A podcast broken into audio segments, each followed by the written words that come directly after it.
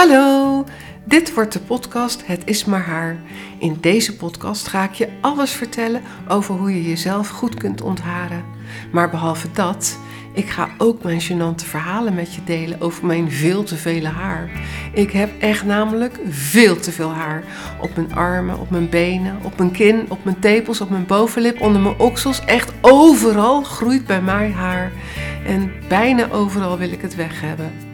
Dat heeft al heel veel gênante situaties opgeleverd.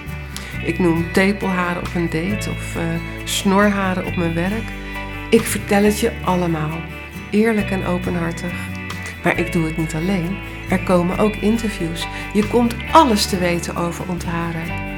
Weet jij bijvoorbeeld waarom een Brazilian wax zo geweldig is voor jouw seksleven? Nee? Wel, abonneer je op deze podcast echt. Hier wil je bij zijn.